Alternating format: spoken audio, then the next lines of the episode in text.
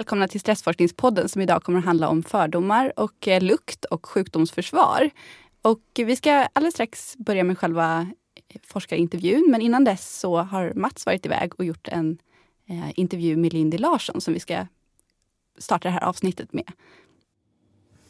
Hej och välkommen till Stressforskningspodden. Lindy Larsson, vill du presentera dig själv?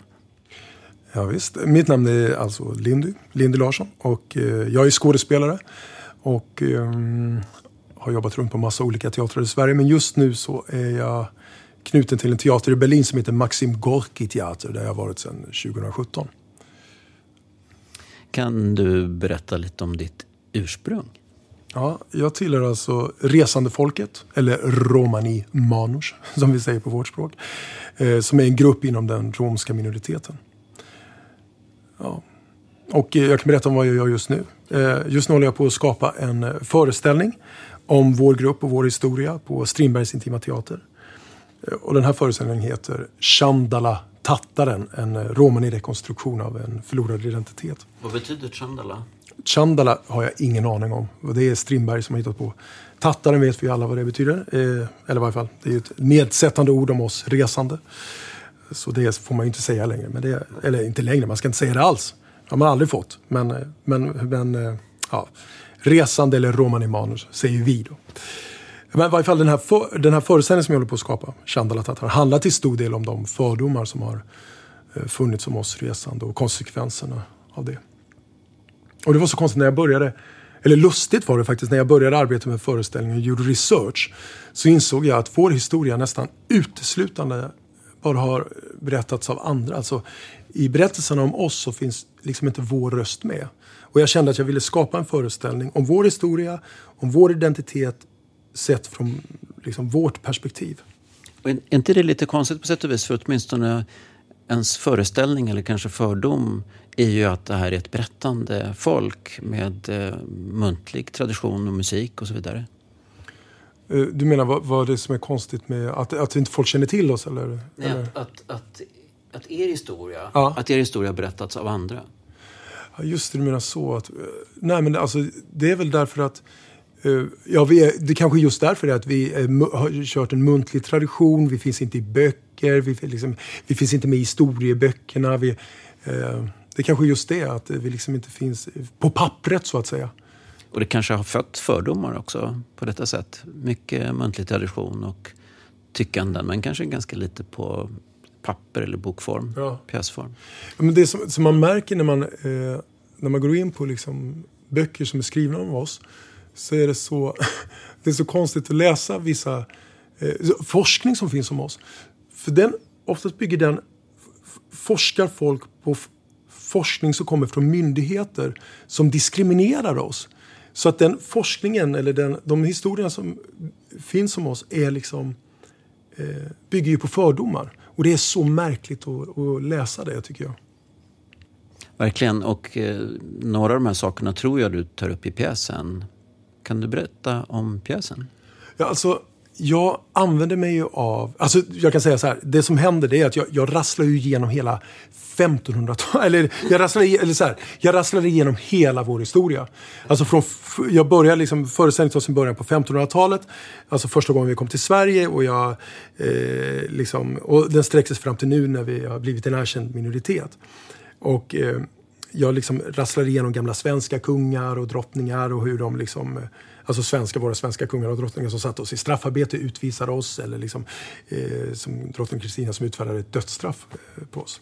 Bara för att vi var resande.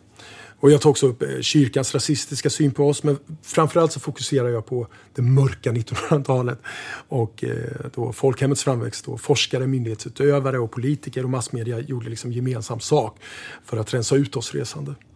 Och detta ledde ju fram till ja, du vet, tvångsomhändertagandet av våra barn och steriliseringen av oss resande. Som, många... som, upphörde, som upphörde mycket sent? Ja, alltså det, det började pratas om att de skulle sluta 1974, året då jag föddes. Men det, jag tror beslutet tog 1975. Men 1974 var det då de började, vi kanske ska sluta upp med det här. Men det är ju också det, steriliseringar och tvångsomhändertagande barn är ju... Eh, det var ju många i min släkt som blev utsatta för det. Mm. Mm.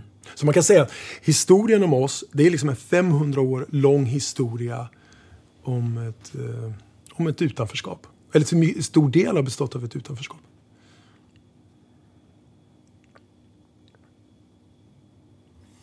Kan du berätta om hur, om hur du uppfattar eh, synen på resande nu? Var, var, finns ni i samhället? Alltså, jag kan tycka att eh, vi var ju väldigt tydliga en gång så här, på 1900, eh, början av 1900-talet när alla liksom skulle gå in och liksom så här, rensa ut oss. Det var ju själva idén då. Men just nu så lever vi i en ganska vi har blivit en nationell minoritet, vilket är helt fantastiskt. Men vi lever också i en ganska osynlig tillvaro. Men det beror också på eh, synen vi har på oss själva. Vi är liksom, jag är uppvuxen i en familj där man säger att eh, man ska vara jättestolt att vara resande eller romanoa. Vi är jättestolta över det. Men vi berättar inte utåt. Och jag, eh, man, håller det Varför? man håller det hemligt. Därför att man är rädd för att liksom så här, eh, att bli, alltså vi har ju en historia blivit utpekade och utstötta. Och då så är det liksom eh, min familj, när jag pratar liksom öppet om att jag är resande eller romanoa i intervjuer och sånt så är det många i min släkt som har reagerat väldigt negativt på det. Därför att de vill, för när jag, out, jag outar ju dem genom att jag kommer ut själv. Och eh, det är ju eh, och det är problematiskt. Och jag tror att främst så handlar det om att många är rädda för deras barns skull faktiskt. Att det handlar om att de ska bli mobbade i skolan som alla, alla mina syskon blev och jag.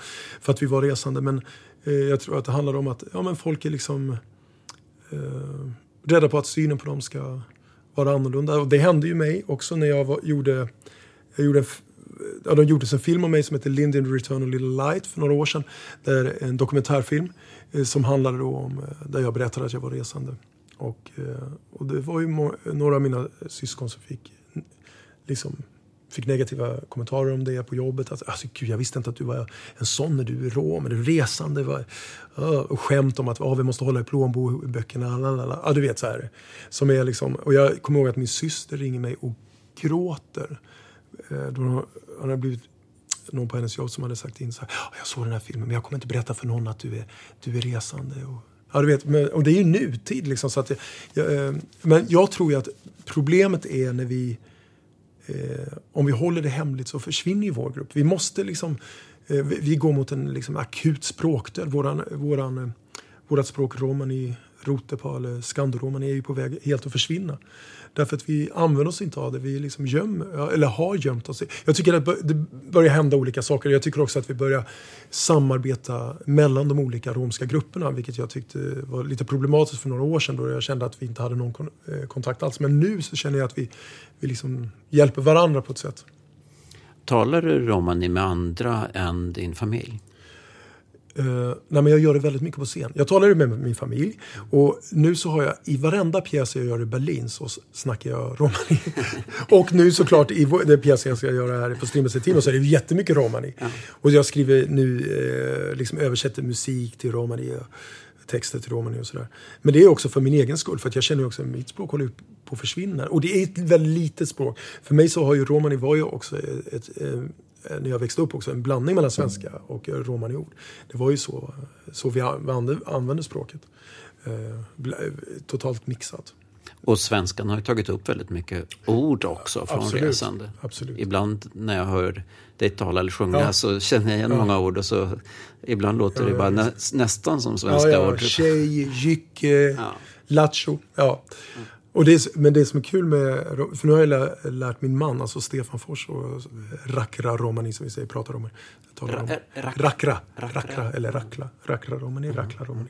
Och, eh, eh, så nu har vi vårt egna lilla hemliga språk som vi pratar i Berlin, för det är väldigt mycket svenska där, men när vi var helt eh, inte någon ska veta vad vi säger, då börjar vi rackla romani med varandra. det låter ju bra. Ja, det är bra. Du, eh, musiken har ja. ju en särskild roll mm. eh, i, i, kulturen för mm. resande, eller hur? Mm. Kan, ja. Och det här är också en stor del av föreställningen. Ja. Eh, eh, Chandala Tattaren. Ja. Kan du säga någonting, ditt förhållande till musiken? Herregud, alltså jag, jag är ju uppvuxen med, med musik. Min mamma sjöng för mig när jag var litet barn och min mamma har en så fantastisk sångröst. Oj, alltid för, jag vill spela in henne men hon vägrade. Hon är så, här, aldrig i livet. Hon har sån här, du vet, ljusklar sopran. Eh, och hon sjöng väldigt mycket resande musik för mig när jag var liten. Och, eh, Och nu lyfter jag ju fram den igen i den här eh, med föreställningen om eh, bandet Bom Bom Band då, som eh, arrangerar om de här gamla, det är ju gamla traditionella låtar vi använder oss av. Eh, Romani-låtar i föreställningen men också en del nyskrivna låtar. Mm. Så det här låter som en, en ganska mörk historia och föreställning, alltså, är det det? Alltså så här är ju. Historien om oss är ju ganska mörk men jag tycker att föreställningen ser jag mer som som en, ja, framförallt en hyllning till oss resande och vår historia, vår språk, vår kultur och vår musik. Mm. Tack Lindy för att du var med i podden och berättade om din pjäs och dina erfarenheter. Pakrepa, som vi säger Pakrepa. på romani.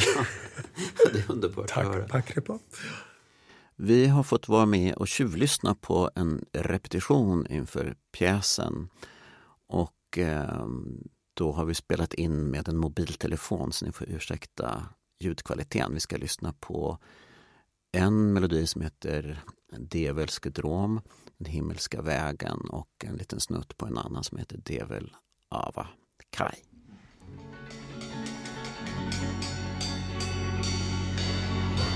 Devel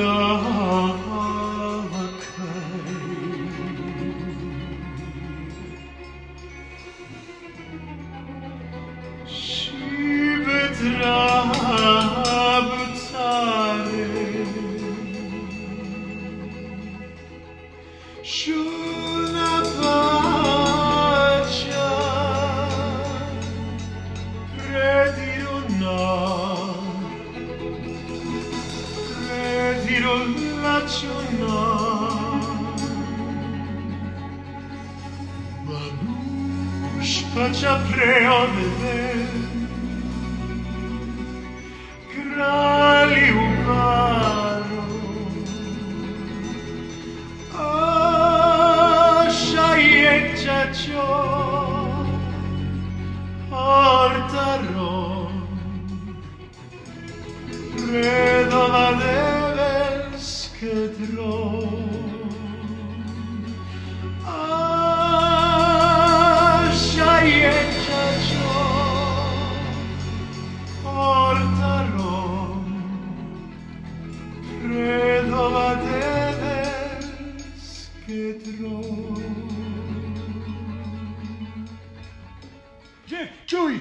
Schall!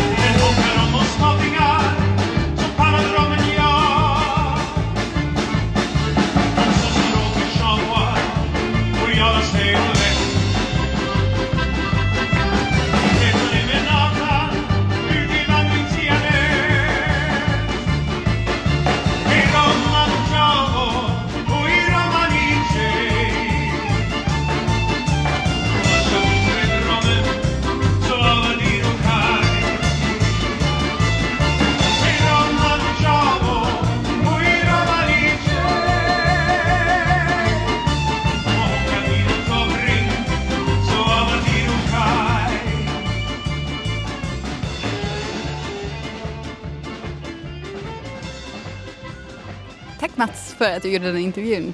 Man blir så himla arg och ledsen när man hör honom berätta, tycker jag. Visst blir man. Ja. Vi ska ju gå vidare i samtalet och då ska vi bjuda in en forskargäst. Och eh, vår forskargäst idag kommer att prata på engelska i podden så att vi tänker att vi går över till engelska nu. Och eh, I say welcome to Marta Zakrewska. You're a researcher at Stockholm University and you've written a thesis about order, body order and prejudice, right? Yes, hello. It's really nice to have you here in the in the pod. Thank you for the invitation. And Mats, you're here today as well, of Hi. course. as usual. And maybe you'd like to kick off with some questions for Marta. I I can.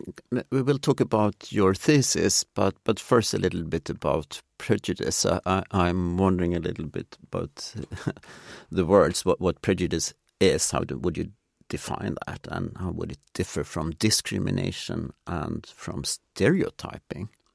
Yes, so the question of what prejudice actually is also, or the answer to the question depends on who you ask. But I think a common perception of what prejudice is is a kind of systematic tendency to favor one's own group and group members over other groups and other groups' members, especially if you don't identify with the other group. So that's how I think of prejudice. So for me, it's more about the attitudes um, towards other people, whereas discrimination, I think, relates more to behavior. So actually, how we act towards others and other groups. And stereotypes is more about cognition, so the thoughts and processes behind it. behind. yes, exactly. All right. So there are several terms relevant here. We often talk about in-group bias and ethnocentrism. Yes. could, uh, could, is it more or less the same thing, or or would it be a difference? Uh, I think if you ask someone really focused on theory, they would say, for example, prejudice and ethnocentrism or reverse xenophobia is not exactly the same because prejudice can be related to all sorts of groups, different football team supporters, different ethnicities, but also different genders, many, many different groups. Whereas ethnocentrism and xenophobia focus more about ethnic groups. And xenophobia, that that would be fear of the um, different or the new, Exactly, etc. especially in relation to people coming from different countries. Is there a difference also on like the individual level as well as the societal one? If you compare, as you said, prejudice and discrimination, uh, can you?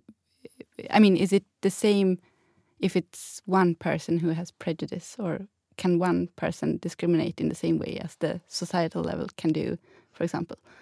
Mm, I think yes and no. I think a lot of the kind of higher level prejudice exists and it's kind of more like a systematic prejudice, Mm. for example, or discrimination, for example, when it comes to employing new people and so on. Um, but of course, the kind of systematic prejudice also depends on the individuals that Mm, are in the yeah. system, right? So it's our acts that are the acts of discrimination often. Yeah, that's a good point, and it's really important, I guess, to use the the right words Mm. to kind of know what what we speak about. That's true. And I think, of course, uh, when one hears, or at least when I hear prejudice, there's so many different things that come to my mind. But for example, for the sake of my research, I focus specifically on the attitudes and try to be consistent so that uh, there's no misunderstanding of what Mm. I talk about. That's very good, I think. And I, I thought when also when listening to, to the interview again now with, with Lindy Larsson uh, about societal norms and discrimination in terms of uh, sterilization laws, for example, which is of course horrible, but um, we know from from other types of change of uh, of laws and and social norms that you actually can see changes in well-being of the, the relevant groups, but also in it seems in health, so that an improved op- openness, for example, can also be read in, in on the population level, at least in, in change well-being. Um, so that that would be really important then to, to understand the, also the societal changes. But what, what I had not thought of before is that when Lindy talked about outing himself, that would be also outing his relatives. While you are, for example, LGBT person, uh, if you out yourself, you don't out your, your family. It is. I mean, I, guess that's true, but isn't there also a parallel that like a lot of parents find it difficult when their kids out themselves with another sexuality? So I, I don't think it's. It's only no, it's no, not only the individual. That that's true. Uh, it's it to be an LGBT parent, for example, it may be a hardship in itself. At least, at least depending on the norms you you you are exposed to. Mm. I was thinking a little bit about like the how we understand prejudice and how it has changed. from between seeing something like normal or something pathological. Uh, uh, and I'm wondering about your views on this, Marta. Can you inform us a little bit of what has happened in the view on prejudice? Yes, so the perspective on prejudice, its nature, and what it is has changed really a lot since we started researching it. And at the beginning, prejudice was thought about as something abnormal, that it's only kind of backwards peoples that mm-hmm. can be prejudiced. And prejudice was even compared to a form of social cancer. Whereas throughout the ages, we kind of realized that prejudice is actually something normal. And most of us, or well, all of us, I would dare to say, have some prejudices, more or less um, intense or more or less influencing how we actually act, but all of us are prejudiced towards something and have those kind of automatic thoughts. Like, for example, I come from Poland, and often when people from abroad hear things about Poles, is that they are either car thieves or plumbers or stuff like this. Some can some thoughts can be nicer. They also think that Poles are really open and so on. But these are the automatic things that kind of come to our minds when we think about a certain group. Um, so I think it's a really good shift that we started perceiving prejudice as something that is there for better or worse. And then we can kind of tackle what to do with it and how to control it, how to change it, and so on. And it also, I think it's better when we're open about admitting to ourselves or others that we have certain biases and prejudices towards others, not to keep them kind of hidden. I think it's very interesting and also related to the fact that a lot of people highlight gut feeling as something good. I mean, in my profession, for example, uh, I have a lot of colleagues who say that, oh, I have, I have a gut feeling about this patient. It could be this and this.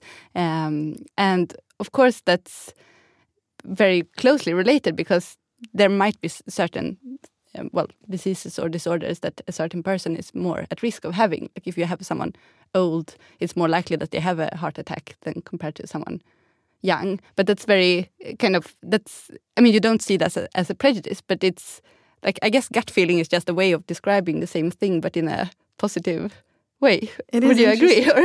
it is very interesting that you mentioned it because I think an important kind of part of thinking about prejudice is that prejudice relates to attitudes towards people you don't really have experience with. Mm. So your attitudes are not based on experience. And I think what you talk about, it's a mixture because of course maybe person doesn't have an experience with a specific patient, but there are some things mm. that resemble what you've actually experienced with other patients. But yes, it uh, oh, fair enough. Really interesting. Uh, yeah, that's a good point. so it's a part of uh, of being a human in one way that you would have uh, like thoughts or attitudes that are not well uh, thought through, I, I, guess. And you could argue that it's part of finding patterns and navigating in an active way. Then you will have you will make guesses, and they will be misinformed very often and very unfair. So, so I guess that accepting, as you say, that we are all prejudiced in some way would be a step forward to, to understanding them and to maybe what to do about them? I think so. And I think it's also reflected in the fact that one day to, one way to counteract prejudice is to inform people about another group. And information often is the key to kind of diminish bias. And to get informed, you first have to admit that you are not informed, mm. if you know what I mean. I do. And what you mentioned earlier about like making mistakes in like um, approaching things, I think it's a natural thing for humans to categorize stuff, put things into boxes and label things. And that's kind of how we navigate when we see something that's ambiguous. We want to classify it as I don't know whether it's a hat or a rabbit. It can look like one or another, but we want to kind of classify it as either a hat and a rabbit. And I use this example because I remember there's this optical illusion where something looks like either a hat or a rabbit. So just putting labels of things and grouping things, we can't really stop that. That's how human cognition works. But the thing is, just because we classify a person or a thing as belonging to one group doesn't mean we have to attribute all these negative or positive things to this group. So, can you expand on that a little bit? So, because one could argue then that it's normal with prejudice or, or maybe motivated or part of being a, a living organism. But, but, but what's, what's the problem here? I think the problem is that just because we have those kind of automatic grouping and even attitudes that come to our hand, uh, heads, whether we want them or not, it doesn't mean that we need to act on them. So just because we have those biases doesn't mean that we have to actually discriminate people based on those biases that we have. So it's one thing that I might, for example, be not familiar with another ethnicity or another culture group. And it's, I think, fairly normal and human to feel, I don't know, confused, or some people might even feel scared. But it doesn't mean that I want to fight this group and have policies to limit my contact with the group or the existence of the group itself. I think we what is also very human is that we should control well not control but reflect on our thoughts and not act on everything that comes to our mind. I think we would all kill each other if every time i get angry and think like oh i want to kill this person if i would act on what i think about right? It might be tricky to to investigate prejudice because it would be obvious for the for the respondent on how to answer because I guess we most of us don't want to be exposed as as uh, racists or having prejudices. So how can you investigate prejudice? There are many ways and different approaches. The easiest way to investigate prejudice is actually to ask simple questions. And of course, there are people that would kind of cheat on questionnaires because of expectancies that like you said it's not kind of acceptable nowadays at least in most western countries to have negative attitudes towards immigrants and so on so people would not like to declare themselves as being a prejudice or racist or whatnot but I think it's less of a problem than we think it is. I think often, especially since the questionnaires and questions we ask are given, the answers are given anonymously, then people actually do say what they think. But for those who are not convinced about just simply asking questions, there are tasks that are more based on reaction times so they're harder to influence because you have to give answers really quickly and it's really hard without training to kind of cheat on those tests. But those tests rely more on kind of the fact that your own group is often associated with pleasant things, positive things, and other groups might be associated with negative things. So they rely on how matching you think that, for example, a picture of your own group member is to a positive word or a nice smell or a nice picture or mm. other things like that and how mismatching it would be to have your own group member with something negative and disturbing and vice versa how matching it is to see a picture of a group you do not identify yourself with with something unpleasant or threatening or just negative can you give an example of, of a questionnaire also because like i think uh, um, it's really hard to know if you if you don't know this field. Like, what would you ask in a questionnaire for? Mm. So there's as many questionnaires that study attitudes as there as researchers. I feel sometimes, but a lot of common questionnaires that tap into prejudice.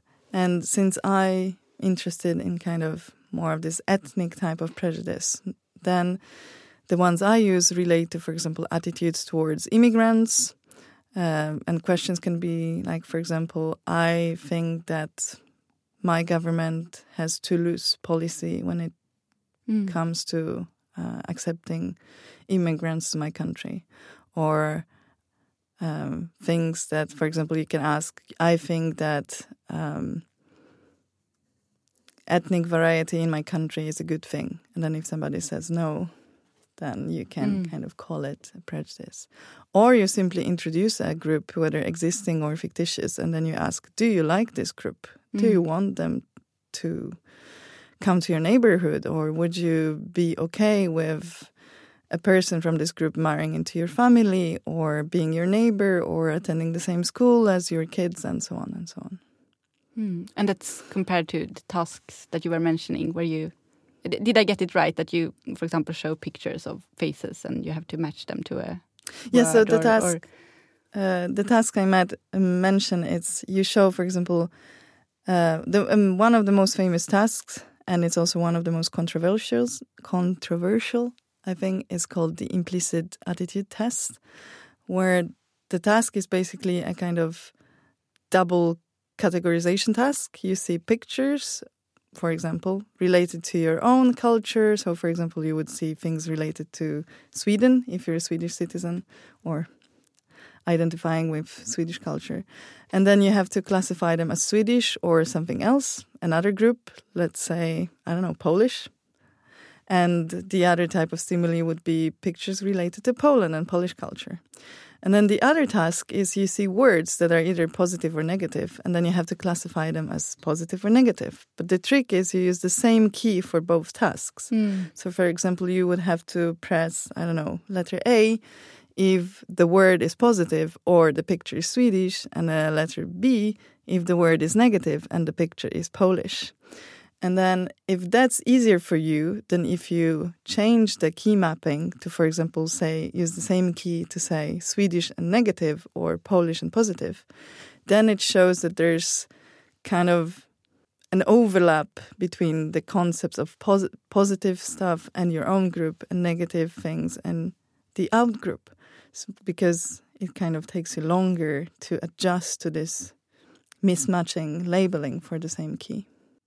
And and does the results on such tests then translate to how people behave in like in society or like they ecologically valid or or how how well do they perform? to begin with, actually, the results on this reaction time based task they do not correspond that well to what people answer in questionnaires. So that's one problem we have there.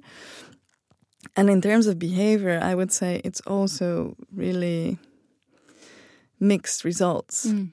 Because, for example, this um, particular task that I mentioned, the implicit association task or test, IAT, it can reflect prejudice, of course, in a way, but it can also simply reflect kind of what's there in the culture. Like if you're often met with advertisement that kind of shows your own group and I don't know health benefits like this is a nice model looking terrific in her dress or looking looking super young and healthy using this cream and so on um, then of course you're going to associate your own group kind of with positive things and if you're not so familiar with the other group then you might also rely on what's there in the media and often other groups are um, shown in a more negative light. Mm.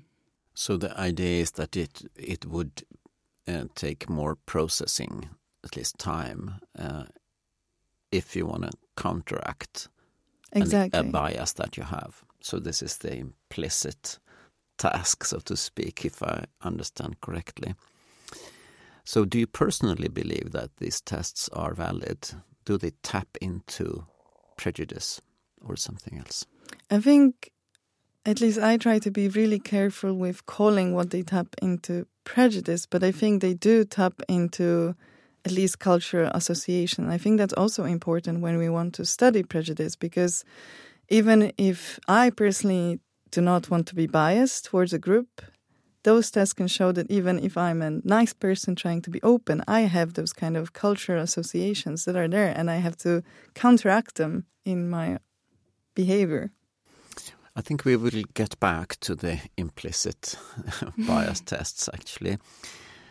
But I, I wonder about uh, why we have these tendencies again, and I think that we have uh, used more and more an evolutionary approach to understand prejudice. And one question is then if animals animals are prejudiced then. Yes, so if you think about um, prejudice the way, for example, I defined it in my thesis, so attitudes, then it's maybe hard to talk about prejudice in animals. But of course, we can look at behaviors in animals. And I think actually any pet, like home animal owner, would know that for a dog or a cat to interact with a newly met other dog or a cat, it's not instant friendship. First, there's kind of keeping distance, and it takes actually time to get friendly or actually interact with each other. Um, and I think that's an example of how animals also discriminate between other conspecifics, so the other animals that they know and are familiar with, and unfamiliar animals, even if they are of the same kind. And I think another important thing to mention in terms of animals is that animals generally prefer like their own kin towards other even if they're in the same kind of group the same herd they might prefer their own nearest uh, offspring towards offspring of other animals in the group.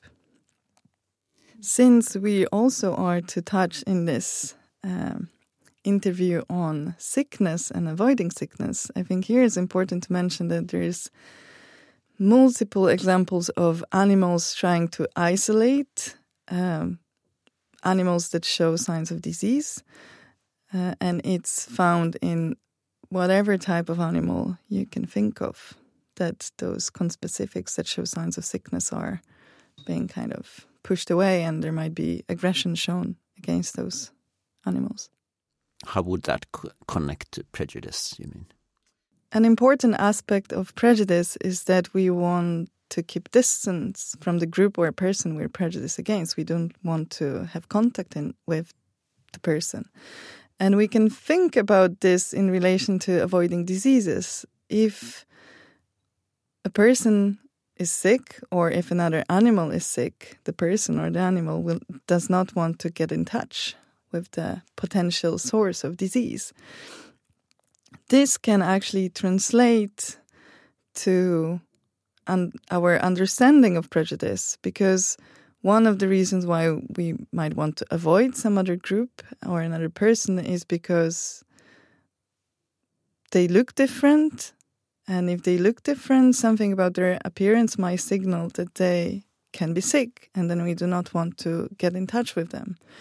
And such cues for sickness are actually really easy to misinterpret. Like, if basically if just looking different can be a sign of, oh, something there might be potentially threatening, whether it's because the person can be sick or just because the person, we know the person is not from our group, so they can maybe be a threat, they can be aggressive or something along those lines. I think we talked a little bit about that in, in a previous episode uh, in the beginning of the COVID pandemic when we were speaking in the podcast about the fact that some groups that got the the disease early in the pandemic were very much um, well, they they were facing a lot of, of prejudice and racism uh, in the beginning because like being from China was associ associated with like potentially having COVID before before it got here. Uh, so that's really related to what you're saying, but in a well extreme situation, I guess. It is, and interestingly, even researchers studying COVID were not kind of free from mm. this prejudice. Papers would talk about the Wuhan virus mm. or the Chinese virus, which of course is quite biased way yeah. of talking about it because the virus had nothing to do with the country or the location. Yeah, that's really interesting. And and so horrible somehow. I mean, how how we think of ourselves as kind of like able to be objective in a way, and and we don't. Mm.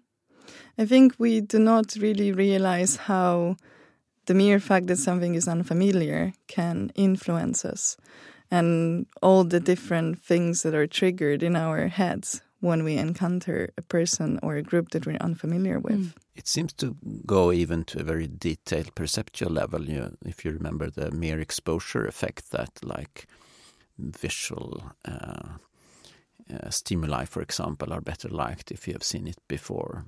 So maybe there are a lot of uh, different mechanisms contributing to, to prejudice in, in this way. Yes, and I think another important thing is that if we're unfamiliar with something, we don't know that much about it. I think it's understandable, but we can think about it in terms of interacting with people from different ethnicities. Um,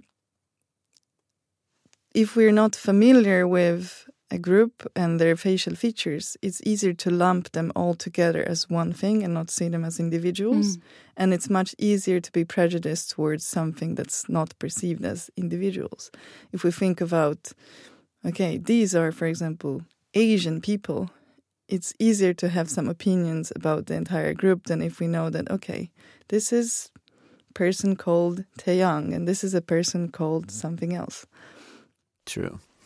So, um, what would prejudice and disease avoidance, uh, how could that be connected to body odor? First of all, one of the way we, or at least animals, detect diseases is through smell. Uh, there's not that much that I can say about the mechanism, but the important thing here is that olfaction, so the sense of smell, is the way to detect diseases. It's one of its main purposes. And you can think about it if food smells bad, you're not going to eat it. And if a person smells a bit weird, you probably want to keep your distance. Mm. Uh, so there's something in the sense of smell that drives this kind of behaviors, whether you want to approach something or avoid it. So body odors uh, are one of these things that can signal diseases.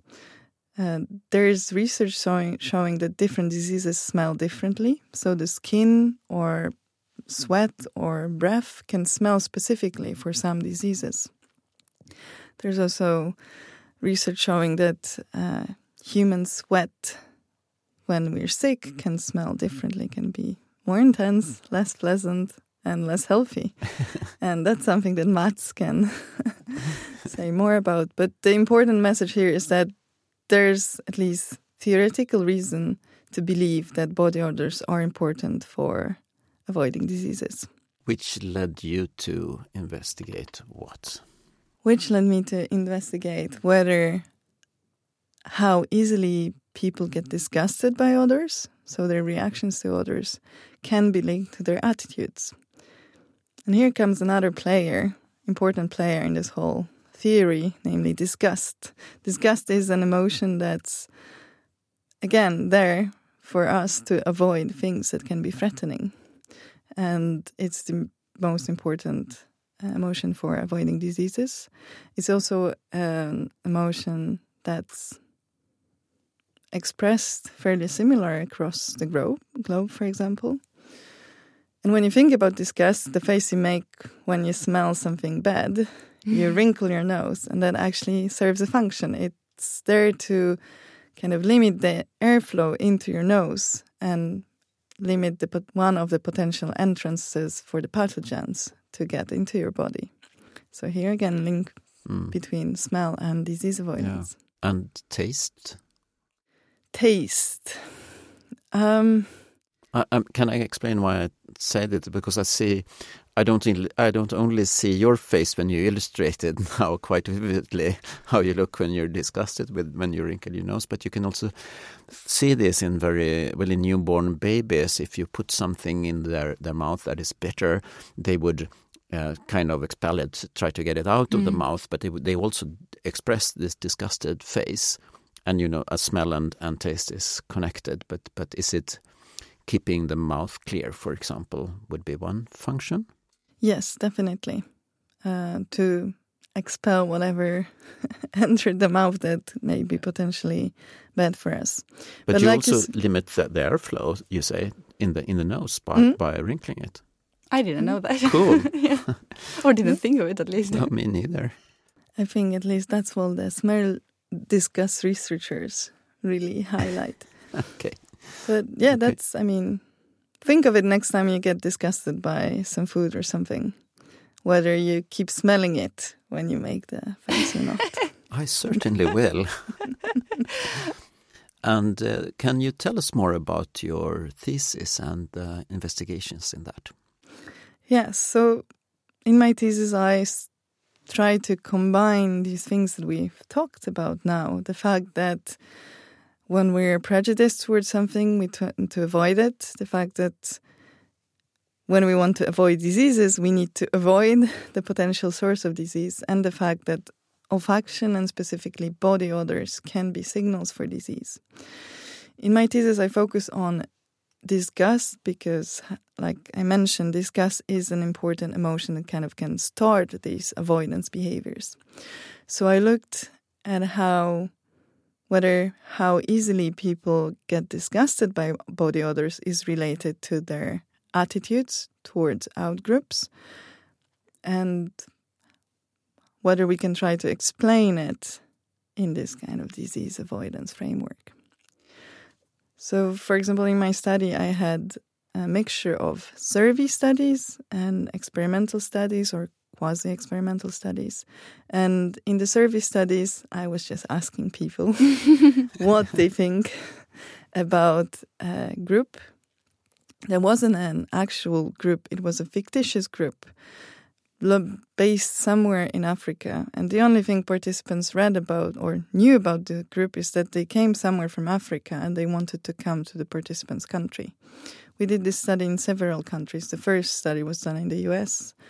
The other study was done in several countries in Europe, South, North America, and as well as Africa and New Zealand and Hong Kong. And in this study, we saw that the more easily people say they get disgusted by body odors, the more negative there are towards this fictitious group of mm. immigrants. And this was partially mm. explained by the fact that they perceive this group as different in hygiene, sanitary, and food preparation mm. norms. And these norms are things that we can relate to avoiding diseases. The norms we have there for food and, of course, hygiene mm. are there to kind of limit spread of diseases.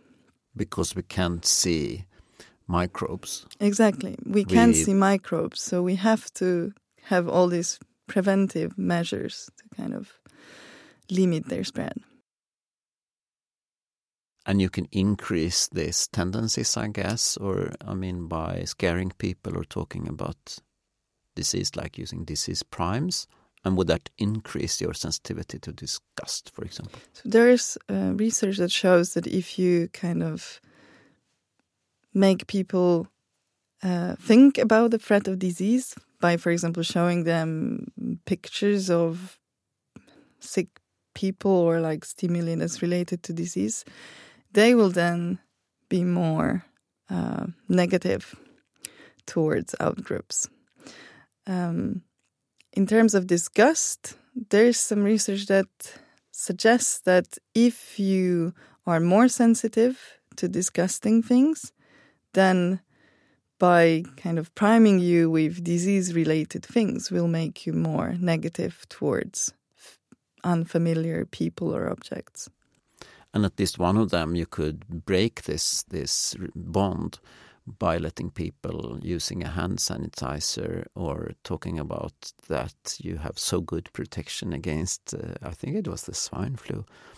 Uh, I think so. Oh, yeah, by, by vaccination.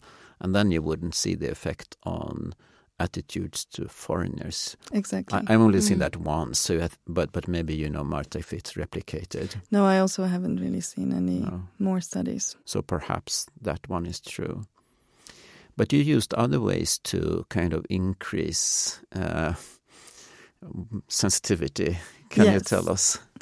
Uh, in one of my studies, I was wondering if one can kind of boost or dampen bias by using smells. So I had participants perform the implicit association test that I talked about earlier. So this double classification task. And while performing the task, they had a small cotton roll under their noses, which had really a pleasant lilac like smell, which is also often have soap smells or cleansing products, or they had a unpleasant sweat-like smell. Hmm. It wasn't the actual sweat swell of human sweat, but uh, the substance we use is most often associated with sweat. And then my expectations were that maybe if they have a pleasant smell, they will be less uh, biased towards the outgroup, but speci- especially when they had the unpleasant smells, I thought that can be a kind of since it's a negative thing and can be perceived as a potential cue for disease, maybe since Mm. it smells a bit like body odor. I was wondering if then we could see even higher prejudice in this task or higher bias. Luckily, I think we did not see this effect of an odor. So- Luckily? Yeah, I think Did you say that? Yes. Yeah. Why? Because the results were that no matter what was the kind of smell under participants' nose, their kind of bias was the same. And I think that's good because if we could make someone more prejudiced just by smelling something nasty, that would be terrifying, I think. And I also want to mention that in that IAT task, uh, we had two groups. Since the study was performed in Sweden, the pictures were either related to Swedish culture and Swedish people, and we also used pictures related to Romani people because that is a minority in Sweden, and as we heard earlier on, it's often discriminated against. So we wanted to have a kind of ecological, let's say, group in our study. And unfortunately, overall, on average, participants in our studies were biased against this group, whether it's a sign of prejudice or just a sign of the cultural associations. It proves that um, an average participant in our study was rather negatively um, had rather negative attitudes towards the Romani culture. How could you show Romani? What what were the was it words or pictures or what was kind like the stimuli? These were pictures. So we had pictures related to, for example, traditional folk dresses or outfits, maybe not dresses, both Swedish and Romani. We had the flag. We had modern clothing um, related to the two cultures and so on. We also had a picture of um, kind of local newspapers Okay, so an an effect detected here in with your implicit task of classification, but it wasn't like worsened or or uh, exactly. amplified by by disease primes. Well, at least uh, disgusting odors. In this study, we did see again that how easily people say they are disgusted by body odors relates to the score in the IAT task. So their bias um, towards the uh, outgroup we used in the study. So people that were more easily disgusted by body odors tended also to be more biased towards a group. Do you think that's specific to odor, or would it be the same if you ask for, I don't know, another perception? Like how sensitive are you to Mm, how people look or how people There is. Or... There is research showing that overall disgust sensitivity is related to prejudice. So, just kind of not talking about smells, but talking about all things that can be disgusting. How easily you get disgusted by what the others can translate to Mm. your attitudes. However, the questionnaires used to study disgust sensitivity, they are often the questions there are often phrased in a way that I think are not so uh, judgment free. So already in the kind of disgust questions, you have some judgments. I think that can be a form of prejudice. Mm. Whereas if we're just asking about how easily you get disgusted by body odors, I think that's more purely perceptional. So then we can actually study not just how different expressions of being prejudiced or judgmental relate to each other, but how this disgust sensitivity to others is related to prejudice.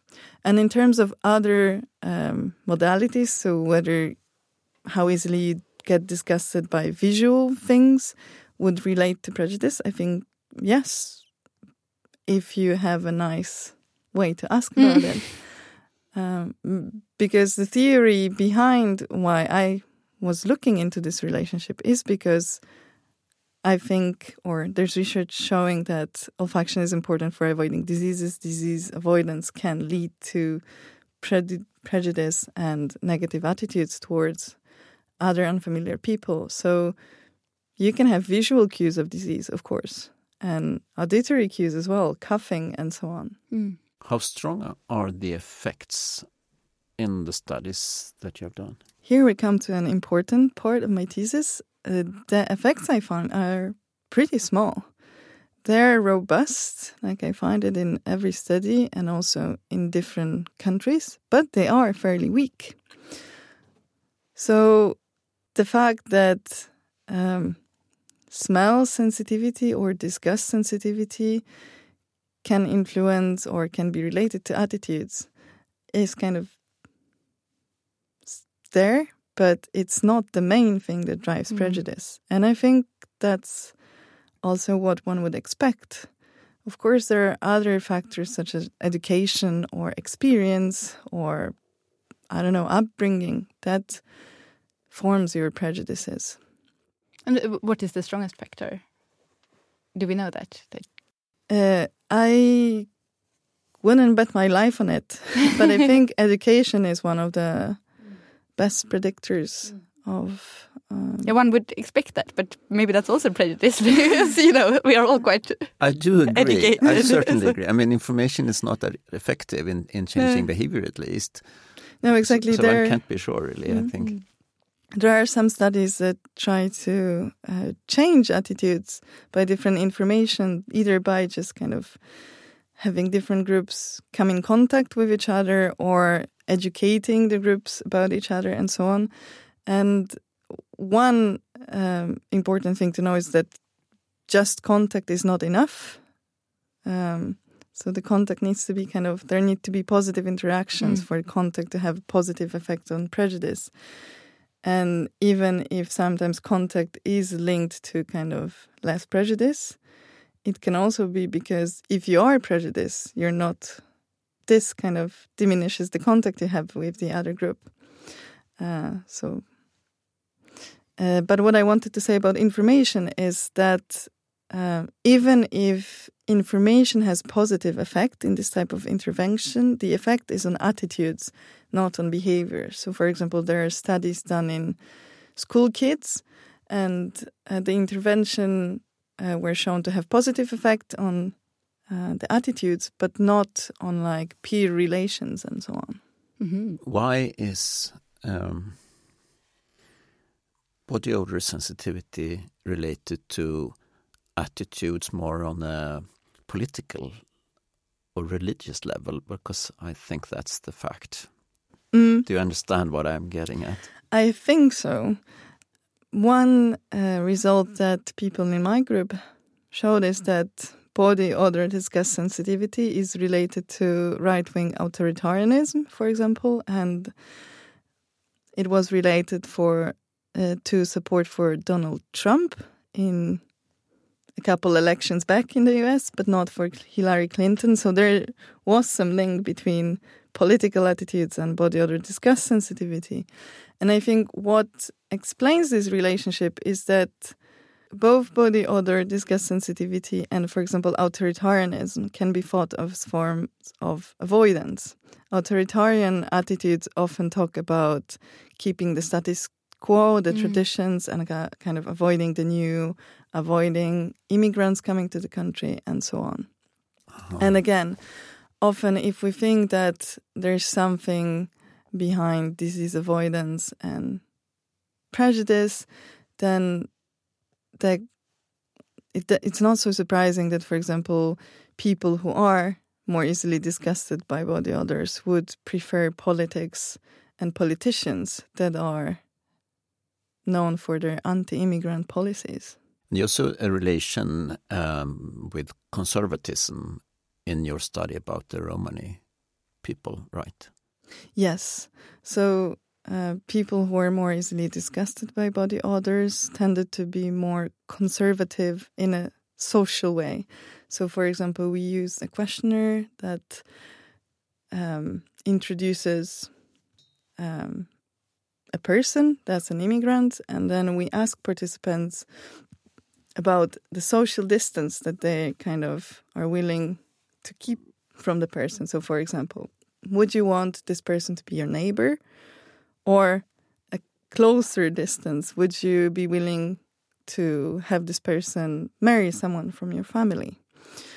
So, the kind of the higher the sensitivity to body odor, the higher the distance. So, the more distance participants were willing to keep.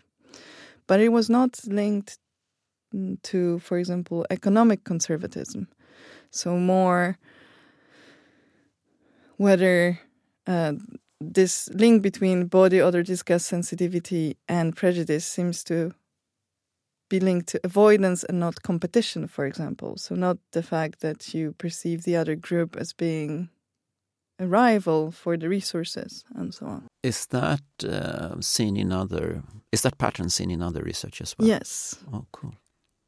That would well, that, not about body odor disgust because that hasn't been No, looked into, but about disgust right. uh, sensitivity and social conservatism, but not other forms of conservatism. Because that would that would actually be an argument for this being related to disease avoidance rather than uh, like other types of threat. Because one idea is that what what we see in these kind of patterns is that you could also release it by other kinds of threat. Threat, right? It could be an outer threat of some kind, or that you have a competitor. But this, and it's really hard to know when it's uh, like a bigger stress effect or threat effect, and something that is really part of this disease avoidance. And the beautiful, I think, disease avoidance theory, but you don't always, uh, you cannot I think at least be sure what is actually there to protect us from infection and, and what is there for other just to to be have a distance because it's generally safer. I'm happy that you say that because you, I mean that's your research partly. Yeah, Um, I, I'm very skeptical to Yeah. many of the claims. Yeah. I think it's so interesting, and you can see some patterns that might be coherent actually with this. That it's there to avoid mm, infection and disease, but it's it's a lot of fluff, as we say in Swedish. yeah, so true.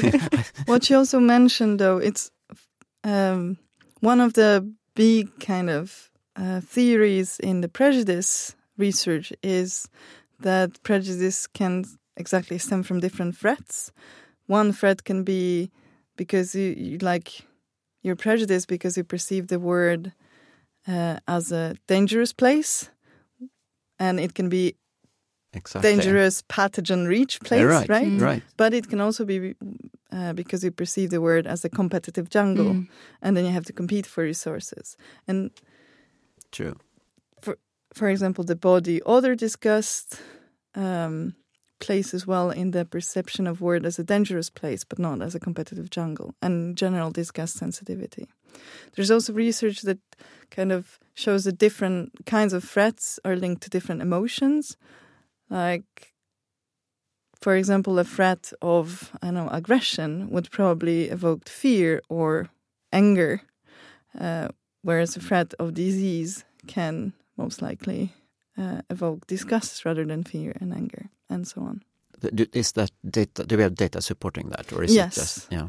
Okay, because I, you could also see cross sensitization probably. But, yes, of course, but, but, I would like to ask you, Marta, about the reactions you get when you present data that could interpret it like that you have a normal and therefore motivated tendency to actually be prejudices, prejudiced.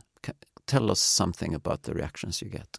yes. So I sometimes get a question like that after I present my research that says, okay, if there's a link between this kind of evolutionary disease avoidance behavior, does it mean prejudice is okay? Because it stems from those has those roots, or it's even has some chemosensory basis in like linked to our sense of smell. But the thing is, even if we have certain biases and attitudes, that's that's normal. I'd say everyone has them, but it's not normal or okay to act on them just because uh, we are afraid of something, we are against something, doesn't mean we are allowed to discriminate other people based on our attitudes. Have you seen examples where where racists racists pick up parts of your disease and use it for their purposes? Well, yes, actually, recently my thesis was mentioned on Flashback, and one of the comments there was that, oh, so basically they're saying that you're racist if you want to avoid smelly immigrants. And I mean, that's definitely not the point of my thesis. Okay, thank you. One example of, I think, uh, how prejudice attitudes can like go out of hand is uh, what happens in social media often. And I am a fan of a Korean band called BTS, which consists of seven Korean men. And there's so many examples of prejudice against them because they are Korean or Asian in Western media. There are examples of radio hosts in Germany saying that uh, they spread faster than COVID and there should be a vaccine for that. Or um, Australian, I think, news anchor that said that something in the line when I've heard that something Korean exploded in America, well, I thought of something else, but I think BTS is actually worse. So I think these are examples of things where even if these people had those kind of prejudice against Koreans or Asians, they should have not spoken out loud, No, especially we should, not in Okay, public. yeah. we should think more about how we address these things. Maybe many of us. So, would you then avoid uh, this group? This is a cultural podcast, you know. So, Me? Yeah. No, I uh, I absolutely love them, and I'm actually going to South Korea tomorrow to attend their concert. And I've traveled the, the world a little bit to, to meet them on their concert. Yeah, so we are all prejudiced, but you're not that much, so Mm. that you would avoid. However, when I so when I showed the picture of the group to my friends, the first reaction I get is they all look the same. No, And I mean, is that right? Yes, and I think it, of course, it's a prejudice to think that people of different ethnicity all look the same, but it also shows that something that we're unfamiliar with, we're just unfamiliar with. So we don't know how to, we don't know the features that distinguish people if we're not used to them. Mm. I'm sure that if you show a group of seven white Swedish. Swedish males to a person living elsewhere having different facial features, they would their initial reaction might also be like, "Oh, they all look the same." Mm. But the thing is, then if you think that, then maybe you should, well, learn more about the group that you think is Mm. all the same. That is Fair good enough, knowledge, I. I think, and we have plenty of data showing that, like during the first year, we we are open uh, to different kind of of like for facial features, for example, or uh, phonemes uh, in, in the the language um, uh, sounds that that are used. And we are then better than later in discriminating between different. uh, So you, you kind of specify your perception Mm. towards what you're exposed to, and that goes also for faces, and that is well shown. Uh, So it's good to know about Mm. that, I think. So uh, we're soon soon to to end this episode, I think. But uh, just one last question to you, Marta, before we um, uh, end. So, what is the next step in this research? What do you think is the most important question to ask, answer? I think the most important question is to answer whether all this actually influences behavior. Because I think that's hugely understudied. All the studies, including my thesis, that investigate the link between avoiding diseases and prejudice, they mostly focus on attitudes and not actual behaviors. Mm, that's true, and that relates back to almost everything you've been saying today. Yes. So, I think this was a great discussion with you, Marta, and, and we were so happy to have you in the pod. So thank you today. And also, Mats, thank you for, for being my uh, co colleague in this, as usual, and also for your interview with Lindy. And thanks to Lindy as well. Yes, uh, uh, great. I think um, by hearing his sh sharing his experiences and the family, and for full disclosure, I, I work with with Lindy, so that, that's good to tell. I think.